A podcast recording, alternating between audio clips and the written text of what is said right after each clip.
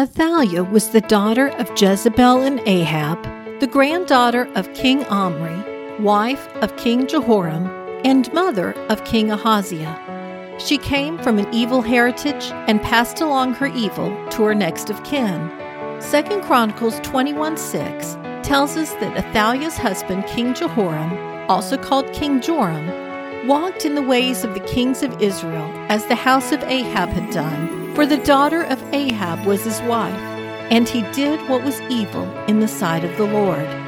During Jehoram's reign, the Philistines and Arabians broke into the royal palace, plundered the palace and temple, and killed the royal sons, except Ahaziah the youngest son.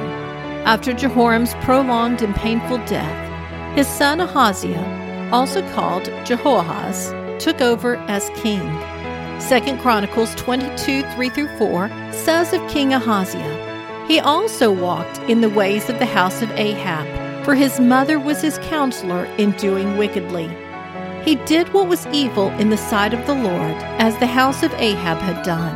For after the death of his father, they were his counselors to his undoing." When Ahaziah was killed, Athaliah sought to kill all her grandsons. Then she reigned as queen for 6 years. Unbeknownst to Athaliah, however, Joash, her grandson, was rescued from her killing spree and hidden away. Then came the time when he was brought out of hiding and crowned king. Athaliah protested, yelling, "Treason, treason!" But Jehoiada the priest instructed soldiers to remove her from the temple and kill her. I'm Sharon Wilharm, host of All God's Women and author of Women of Prayer Bible Study.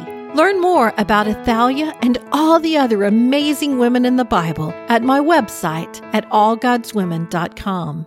If you enjoy listening to All God's Women podcast and radio show, you're going to love my brand new Women of Prayer Bible Study.